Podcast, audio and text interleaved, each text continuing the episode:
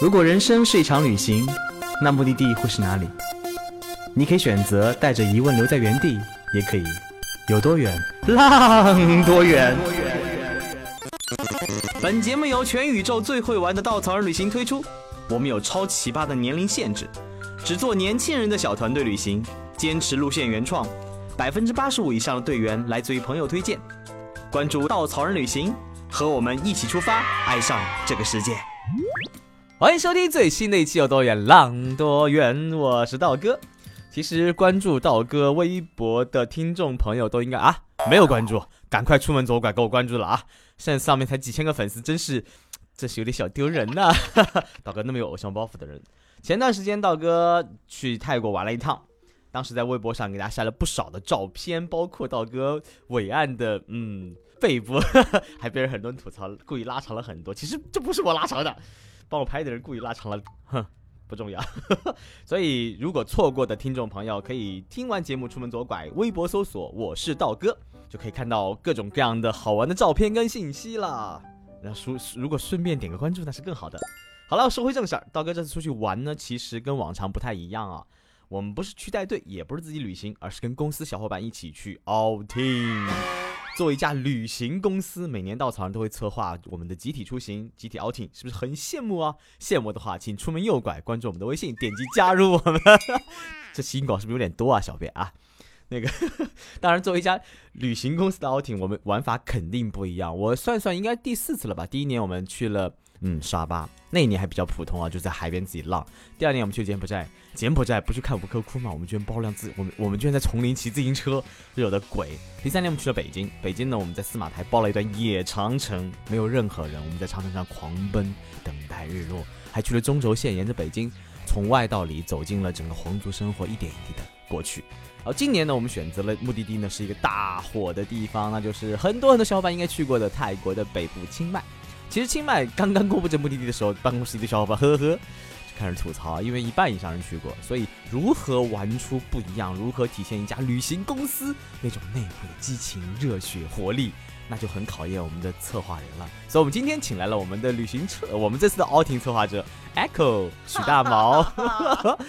好，我叫 Echo，呃，我是这一次我们公司 outing 的主策划人，然后在接到这个任务的时候也是很突然，然后做到这个任务最后的结束的时候，也觉得整个效果都很神奇，所以今天被邀请来分享一下我们整次这这次 outing 的一些呃感受吧。主要是要大家感受一下一家旅行公司怎么把清迈玩出不一样的。我们这才请到了我们 outing 的参与者之一，其实这个人不重要啊，反正那个随便找了一个人 抓了一个人过来，从来没有在我们节目出现过的仔仔，真的吗？真的真的从来没有出现过，就是第一次第一次出现啊！大家好，我是仔仔啊，这一次就是呢，嗯，作为特别特别喜欢这次 outing 的一个啊，因为。毕竟发一条朋友圈都要憋三个小时文案的一个人，对对，所以特地被邀请来参与这一次的这个。我要隆重介绍仔仔啊！大家如果有关注我们的微信公众号，仔仔是基本上每年要产生一半以上的文文章文字都是他那种萌见萌见风格，基本上就是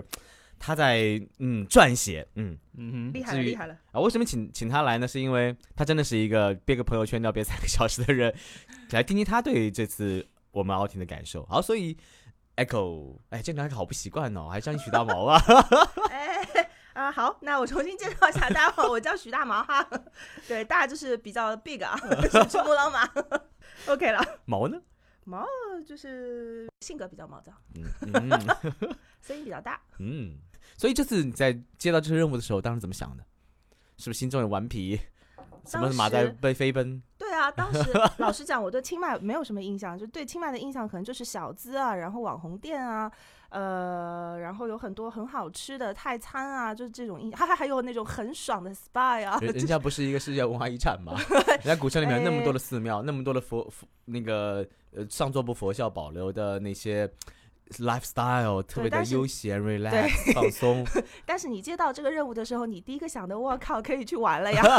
一定是这样想的呀，一定是觉得哦，太好了，老板对我可真好，给我派了一个这么放、这么棒的一个任务，去可以在那边就不用上班啊。去的时候我就觉得，嗯，可以啊，拎个包就行了呀，记录一些、记录一些那些照片啊什么就好了呀。然后回来的时候，结果告诉我，哦，这整个活动都是我负责。所以去的时候没告诉你这事儿。没有告诉我，就哇让我哦参与参与，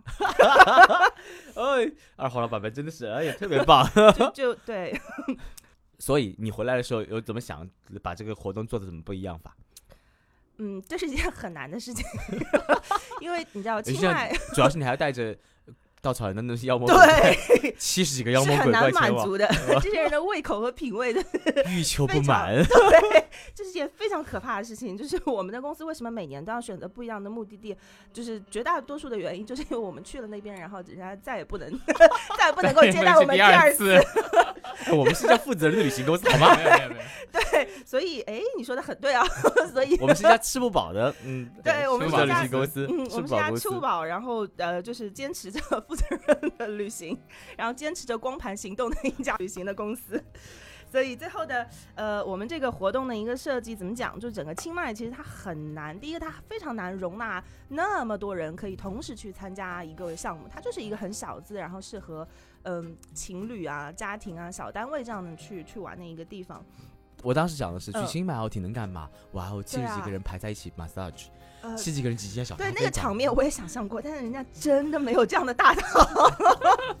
真的没有办法酒吃肉林。但那条街的 massage 基本被我们包掉了，我记得好多人每天每天一次哎两次。又碰到你了，你也在这里。对对啊，好哦，好啊，有好 old are you？你怎么又是你？对，我的腰又有点酸，你知道吗？就我看我们的 IT 小哥们，就是按完一遍还不够，然后还要再爽一遍。天哪，我从来没有见到过一家公司是这样的。OK 啦，然后再回这个正题，就在做这个活动的时候，就在想，就是怎么把它做出能够既符合稻草人的一些特点吧，然后又能够呃满足大家欲求不满之欲望。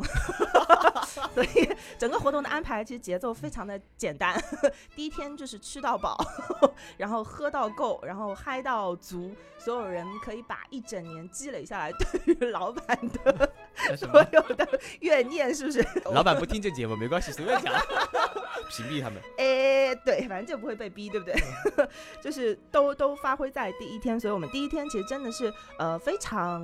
非常精心的找了一家嗯、很梦幻，然后呃非常有负责任旅行的概念的一家酒店，然后去承接，就我们是特地走出城，然后花了好长时间到达那边去做了一次晚宴。所以第一天我们其实整个活动的主题就是一个到家宴的一个概念，就是能够让大家在一个很自然、很轻松，然后又比较小清新的一个放松的环境下面，让大家能够释放一整年的所有的感受。这是第一天的一个主题。出门左拐看微博啊，上面有我们那次到家宴的非常浪漫的草坪婚礼一样的场地，在做这么件事儿，而且放着音乐，做着游戏，有着很多很多温暖的回忆。这是我们当时所愿想的，也是我们最后 ending 所达到效果。但是其实。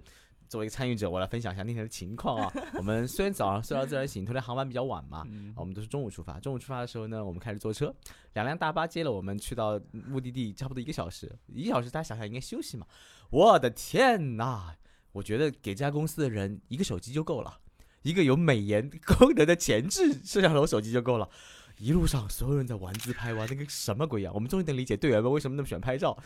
领队怎么讲文化，队员都不听的那种感觉了。就是领队上面大声的讲着我们的主题永恒家园，我们怎么样子分享下午的东西，结果每个人在嗨嗨来笑一个，哇，你过来，美颜哦九级还八级，哇，你怎么那么好看？哇，你怎么那么帅气？好吧，这是我。所以仔仔，你当时在干嘛？我当时就被拍，就莫名其妙被被被前面的人在被拍进到后面，他们开了一个特效的一个爆炸头，结果后面就我一看那镜头，哎，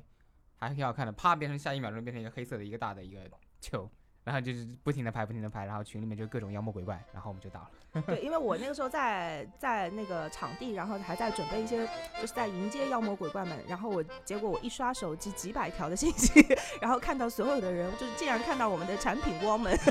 就是美上了天际。我天，那个皮肤白的，那皮肤简直磨出十二岁的感觉，我的天呐！现在难怪他们网上会做一个十年前的你跟现在的对比图，没有一个人十年前有变化，就是因为十年前没有美图秀秀啊，现在有美颜功能啊，当然就一样了。人们沉醉在前置摄像头不法自拔，感觉好像那就是真实的你，请大家醒一醒好吗？好吗？我觉得我被女生打了，简直。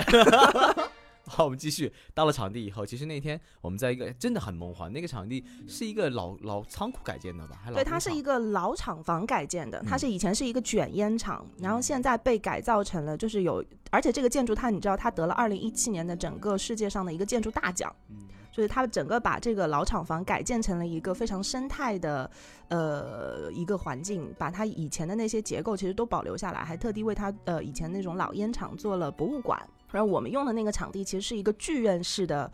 就是有一些小台阶那种剧院式的一个开放的草坪，就这个画面那天晚上就是当夕阳慢慢慢慢的掉下来，然后上面的那个星星点点的那种小小圆球灯泡的那种灯光开始从树上一棵大树挂到其他树上的那个状态下，让我感觉就就给我的第一反应是大鱼，你知道吗？就那部电影《大鱼》那个里美的一个面的那种画面，对。就是那，就是那个感觉，就是真的有很温情，就是很爱丽丝梦游仙境的感觉。当太阳落下来之后，然后那一圈那个台阶上一点一点的小蜡烛点起来，点成一圈，然后旁边有一个呃夕阳在那边落下，那个光透过草坪来，特别好看。然后那个秋千在大树下不停的自由自在的在那边荡。你确定是在不停的自在的荡吗？当没有人在上面的时候，有人在上面就已经飞到天。上去了啊！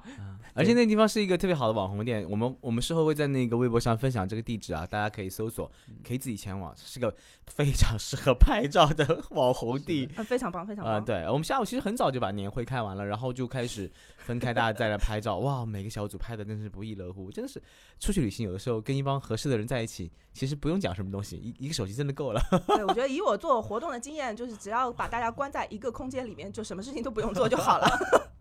但是一定要帮和一帮志同道合的人在一起。对，嗯所以那天晚上其实那个晚餐挺温馨的，自助晚餐，然后晚上很多很多小活动。其实我最我最感动的是那时候我们在有一个小音响会放一点当时我们录的视频，为这次准备的视频，然后后面就会放一些歌，嗯然后大家争相上去开始唱歌，就变成了一个大型的卡拉 OK 现场。啊，当然道哥是 对引领全场，对，道哥这么资深的 呃手唱歌手，嗯，对，请问道哥在电台里面唱过几次歌了？一次啊。好，这次节目当中最后我们会送上一首道哥当天晚上唱的歌，哇嗯哦，有没有很期待呢？没有，听过一遍，现场 live 版。对，听过好多遍了呢。现在外面还被人掐掉了，真是，哎呀，好没有地位。哎，其实这这天还不是重头戏，重头戏应该第二天。对，嗯，第二天其实真的是重头戏，就是我在做这个活动的时候，其实呃最开始就有一个很明确的想法，就是因为泰国，我我自己其实除了想到那些网红点的话，其实我第一个感觉是给我的就是泰国的大象，就这个的确就是这几年来就世界上一个非常热门的一个话题。然后呃泰国的大象到底是怎么样的？其实我们可能很多人都看过那个黑象，就是那个、那个中国小伙子拍的一个上海小伙子吧，好像是拍的一个。呃，对纪录片，然后把那个泰国那边的一些虐待大象的一些，就是很残忍的一些画面，有给中国的游客全部都看到了。就那个，就是那那件事情之后，其实对我自己的触动是很大的。就是我我不能理解这件，老实讲，我不能理解这个行为。所以其实我到了泰国清迈，就是我在探路的时候，我有一个很强烈的感受，就是我其实是带着这样的假设去的，我是带着哦，这个地方是，嗯。我我不能去做任何大象的活动，我不能去以游客的方式去参与到里面。然后我我这个地方就是 我参与的任何形式，可能它都它的背后都有非常残忍的真相。嗯，我先普及一下嗯这里一个背景知识，嗯大家如果没有看过这纪录片，如果没有了解这个大象行业的话，其实在整个东南亚呃南亚地区是大象生存的天堂，因为那边很多丛林，但是呢，大象的数量从几十万头骤减到现在只有几千头。虽然一直号称人类跟大象可以共同生存，其实人类在主宰这世界的时候，慢慢侵占大象的领土，慢慢把大象成为他们生活和谋生的工具。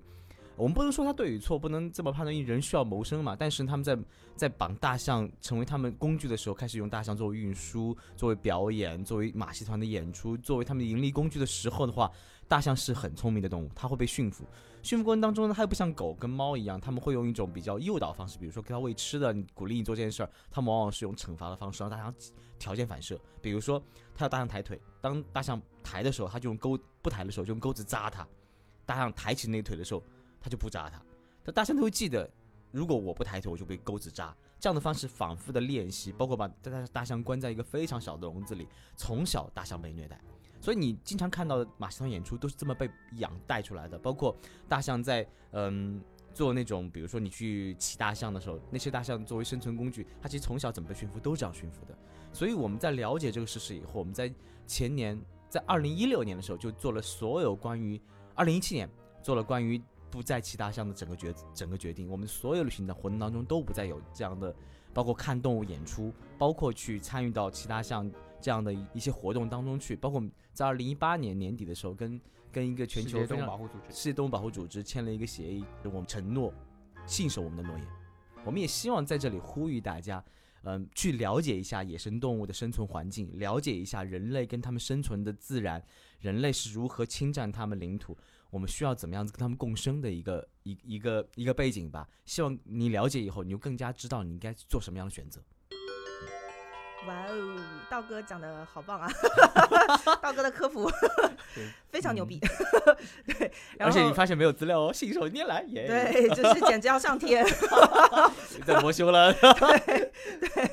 好，我们继续说回那一天的活动。呃，分享一下，就是我在那个清迈时候，呃，清迈探路的时候的看到的东西吧。嗯。然后我其实挺惊讶的，我在清迈的街头现在看到的景象和我当时前就是几年前我在东南亚自己在自助旅行的时候看到的大象活动已经完全不一样了。嗯，其实我我很坦然讲，我一零年去过一次清迈，嗯。还奇怪大象，对就完全不懂，就觉得其他很好玩，很可爱，对。对，还洗帮它洗过澡，对。对，然后呃，我这一次去到清迈这个一些街道上面看一些周边的一些旅行社挂出来的招牌的话，它其实都在说他们是一个 sanctuary，就是一些大象的保护园、嗯大象的收容所。嗯然后他们所提供给游客的一些项目的话，其实已经完全不是骑大象这件事情了，嗯已经不以骑大象为核心。它现在用的就是一种，呃，你游客可以参与到给大象洗澡这样的项目，然后可以跟大象一起行走，就是这样子的一些项目的体验。这对游客来讲，他老实讲，他的体验性会比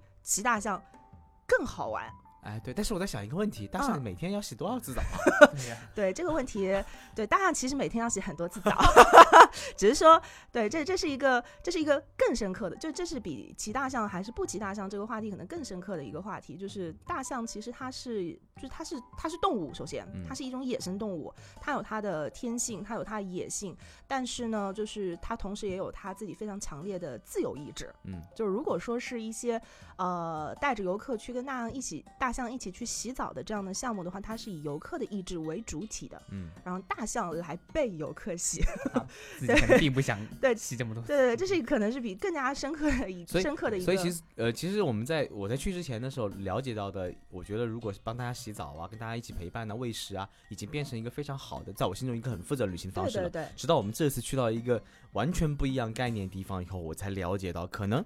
如果能做到十分，跟大家洗澡可能三分，因为毕竟是游客意志为主。虽然我们没有其他象，没有对大象进行虐待，但其实你在改变大象本身的生活意志，像就像你小孩儿，你必须按照爸爸生活的方式去生活那种那种决定方式。但是呢，我们去这一家，我觉得应该做到八九分了，已经。是他让我看到一个新的如何跟动物相处，如何保护动物的一种一种一种生态圈，一种他自己的一种观念跟态度。对就是那我就介绍一下这个地方。嗯然后这个地方呢，它叫 Elephant Nature Park。但是他们的负责人，他们那边的一个老大来跟我们分享的时候，他其实特别有提出来说，他们这个地方虽然叫一个 nature park，它是一个自然公园，但它可能更像一个 sanctuary，就更像是一个收容所。对，更嗯像是一个大象的收容所，一个自然保护园。而事实上，他们做的这件事情的话，的确也是百分之百践行了他们这样子的一个想法。他的他的理念其实很简单，就是用香蕉和爱。去跟大象相处，而不是用钩子或者是用那个那种就是虐待的方式去让它被驯服。然后整个在这个公园当中，我们可以看到的一些场景就是很直观，就是所有的大象是完全没有镣铐的。然后整个呃那边建造出来的一个自然的生态的生态的这个地质地貌的话，也是接近像非洲的那种，就是那种稀树草原的感觉。对对对对对，像那种非常自然的一个生态的状态。然后大象，我们我们下午的行程其实还挺有意思的，就是我们可以在以游客的方式，以外来者的方式，在边上围观大象自己去洗澡。就大象是按照自己的意志下水，按照自己的意志在水里翻滚，按照自己的意志去骑其他的大象，我很喜欢他的一个观念，就是他虽然的行程安排满满满满的，比如上午呃我们去跟大象喂食，下午可以以游客的方式融入大象的生活状态，去看他们洗澡啊，看他们翻滚啊，看他们嗯甚至啪啪啪都可有可能。但是呢，他不会去改变他们生活状态。比如说早上本来就要进食，我们去早饭时间去的，然后大象可能要吃很多很多，一天要吃吃两百公斤的食物吧。好像是它身体的十分之一的重对量的东西所以，所以早上呢，他到进食时间，他把大象带到进食的地方去，然后我们就保持一定距离，给它喂西瓜、喂香蕉，然后早上顺利顺利的吃掉，然后中午我们吃好饭以后，下午他们要去游泳也好，他们洗澡也好，他们要去打滚儿也好，喷泥巴也好，我们在旁边观观赏，也不参与，也不会帮他们洗澡，也不帮帮他们干嘛，就是一种他们在生活，他们在自由自在的享乐生活的时候，你去观，你去融入就好。所以那个时候，大象跟人相处的方式就是一种非常非常像一个真正的非洲大草原。是的，是的，对，因为因为在野外的话，实际上呃，他们才是这片土地的主人，嗯我们是客人。那嗯我们虽然很多人小伙伴一起去，但但是我们会跟他保持一个安全的距离，包括嗯，大象如果想走这边或者走那边，或者是下河从河里出来，我们是要给他们去工作人员都要求我们让路的，我们是去给嗯。他们让路的，而不是呃驱赶大象走别的路。对，就是尊重他们自己的一个意志。而那天上午还放了一个宣传片，其实我觉得放宣传片的时候，我相信很多小伙伴都哭了。对的，她是因为这个的创始人，我记得是一个泰国的英雄女性，对，嗯她被授予了世界英雄女性的称号，对对对，是被希拉里受理的。嗯，她当时就是因为知道这样的一个环境，大象被迫害，她想改变这个这个状态，所以她成立这么一家自然公园，对而且做了很多很多努力去宣传、去传播，去让更多人知道应该怎么保护大象，怎么跟大象好好的相处。所以这个地方很多很多来自全球的志愿者，我觉得他们除了保护大象以外，开始做更多更多的那个也是也是动物保护，包括猫啊，包括狗啊，包括很多很多小动物在那边都能看到，还有猫园、狗园。就大家一到了以后，看到一群猫过来围着你，就整个人就不好了，看撸猫，就这样特别好。而且那个纪录片也是很真实的呈现了当地所有人曾经跟大象的一个历史的变迁。你看完以后，你更加直白直观的了解到他们在做怎样的努力，在做一件很伟大的事业。是，就是那个女的创始人叫 Lack，、嗯就是 L E K Lack，她真的特别不容易。她其实她的家族对她的压力是很大，因为她的家族其实就是在泰国从事徒步旅游的一个生意的，而且是一个大家。就是就是你知道做徒步旅游，就是经常是有这种跟大象的一些骑大象的一些活动的，所以她的家族其实为了她这件事情，整个跟她断绝关系。然后她一生最常见的状态就是被抓，就被各种抓，就是被哎这能说吗？被政府抓这种。可以可以可以，反正不是我们的政府。对，因为他整，因为他他是他应该是在呃世界上真的对大就是泰国虐象这件事情产生了很大影响力的，所以其实整个泰国政府对他的态度是很不友善的他。觉得他把泰国的一些不好的丑闻在往外传播。对，对就是导致我第一次去清迈，我可能对他会有虐象的这样的印象。啊，对对对对所以就是这个是这个女生她特别不容易的地方，然后她一辈子其实就献身于这件事情，她应该，但是我看过她的纪录片，我就很感动，因为她的她就是我看到她那种状态，跟大象相处的状态是大象真的已经把她当成家人了。嗯，你知道，就是反过来，就是不是我们把大象当成家人，是她被那个大象的那些家族所容纳。就我看到那个画面是，她会在下雨天的时候躲在大象的肚子下避雨，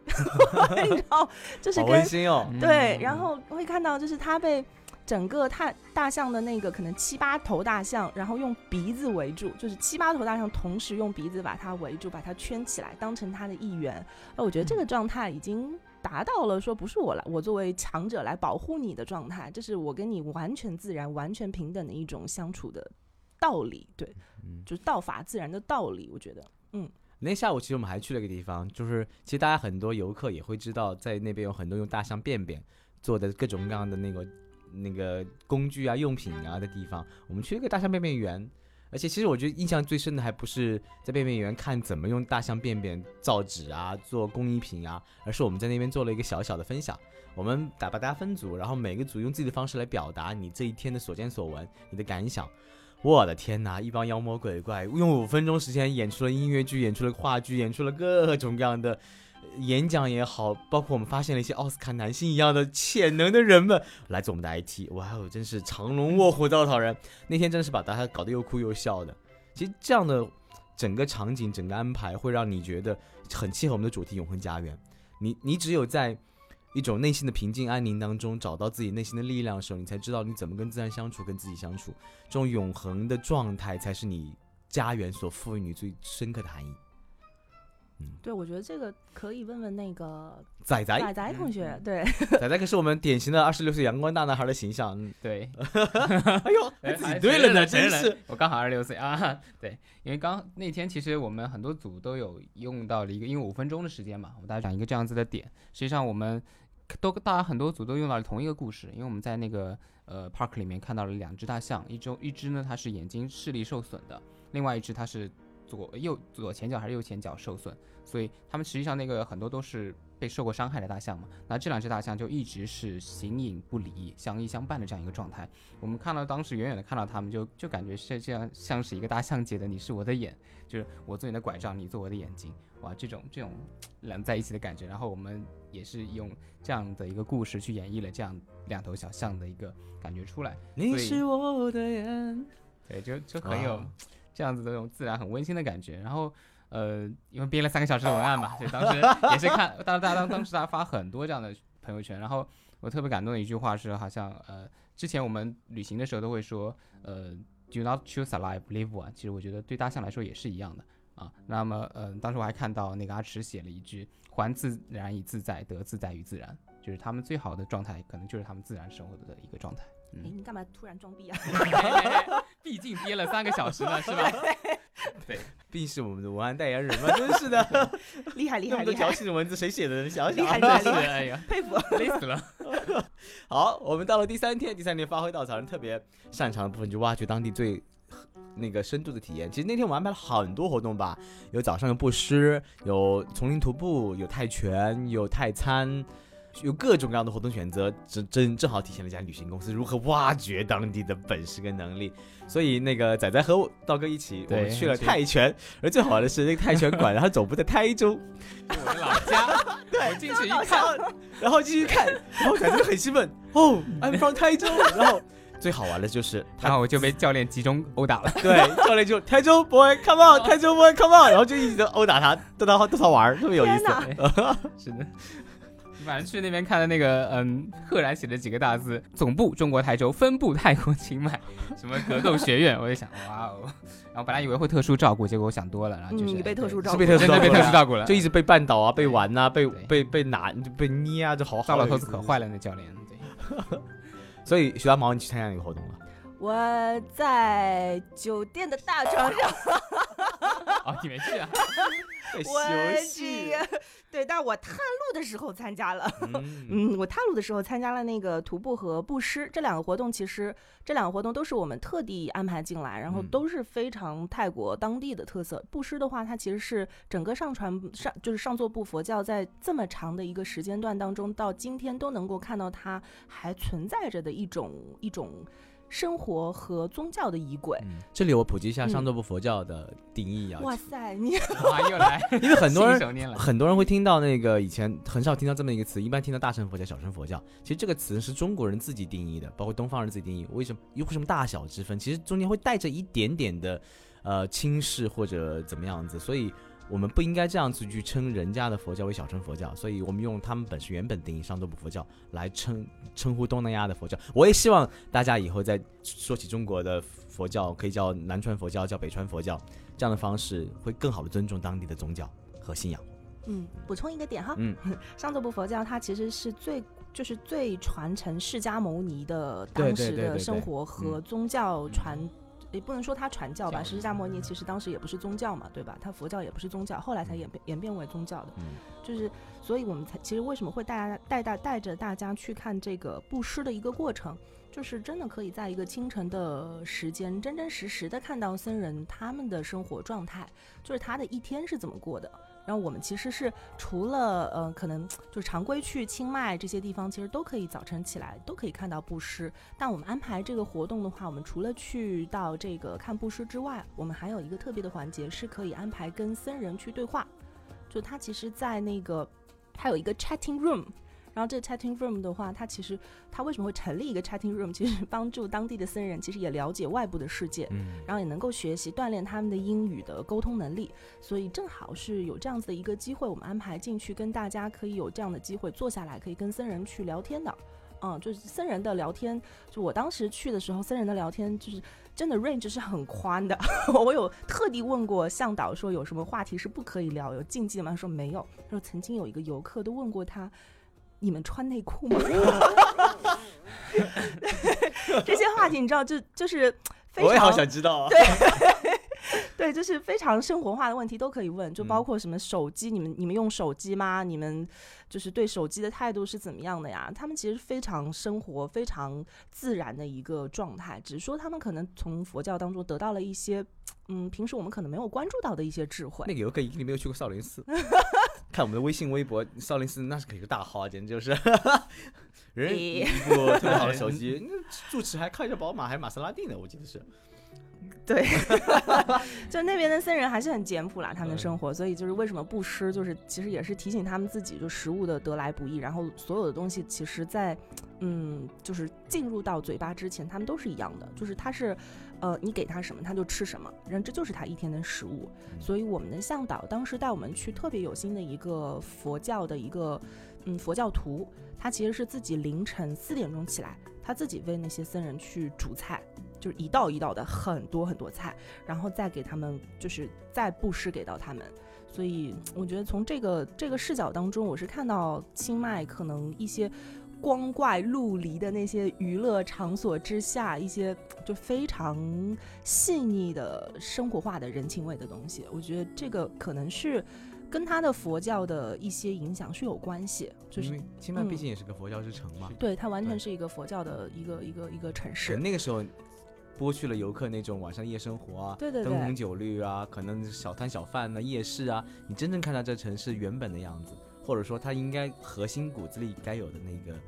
清静安宁的那种状态。我觉得这个是不容易的，就是这两个反差，我觉得实在是太大了。嗯，然后除此之外，还有一个很有意思的活动就是学泰餐呢。其实很多人有中国味，道哥就是一个有着典型中国味，去任何国家总归到后面会怀念中餐，但泰国完全。中餐叫什么？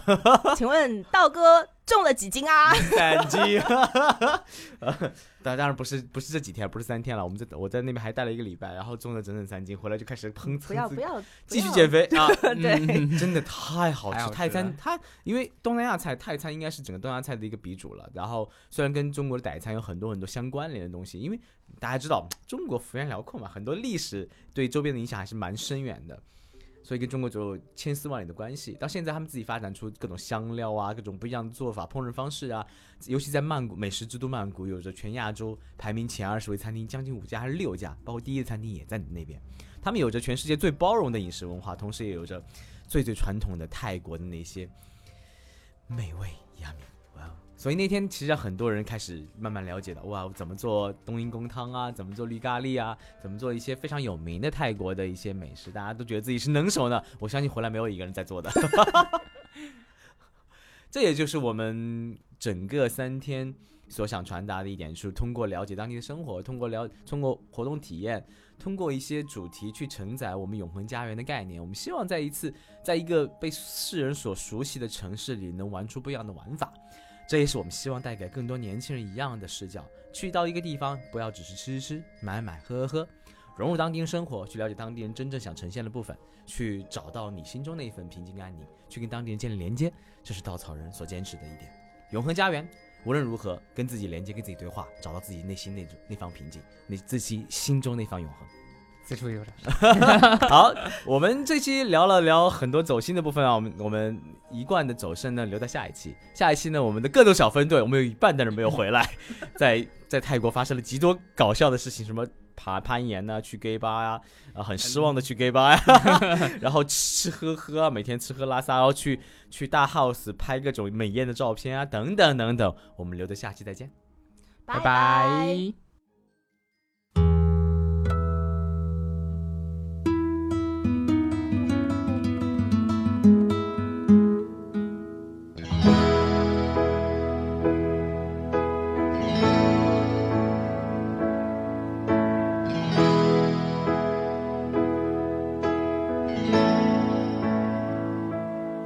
在二环路的里边想着你，你在远方的山上，春风十里。今天的风吹向你，下了雨。我说所有的酒都不如你。我在鼓楼的夜色中为你唱花香自来，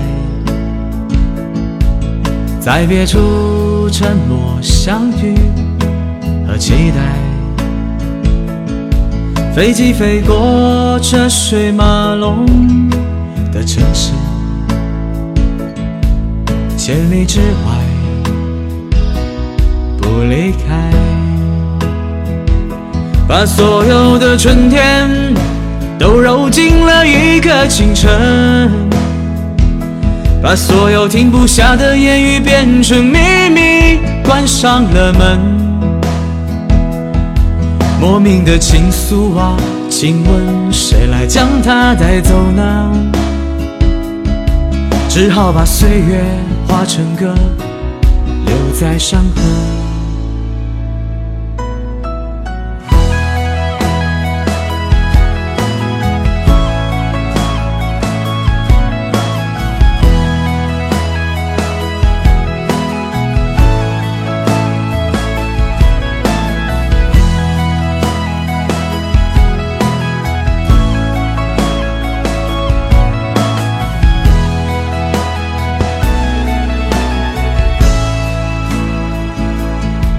在鼓楼的夜色中为你唱花香自来，在别处沉默相遇和期待。飞机飞过车水马龙的城市，千里之外不离开。把所有的春天都揉进了一个清晨，把所有停不下的言语变成秘密，关上了门。莫名的情愫啊，请问谁来将它带走呢？只好把岁月化成歌，留在山河。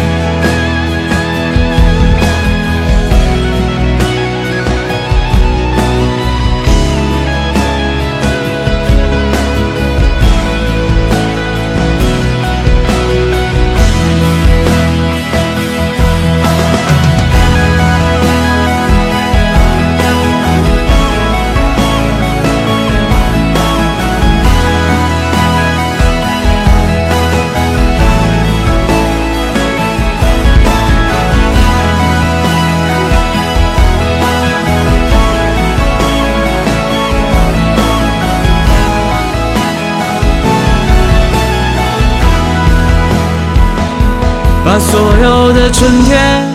都揉进了一个清晨，把所有停不下的言语变成秘密，关上了门。莫名的情愫啊，请问谁来将它带走呢？只好把岁月化成歌，留在山河。我在二环路的里边想着你，你在远方的山上春风十里。今天的风又吹向你，下了雨。我说所有的酒都不如你。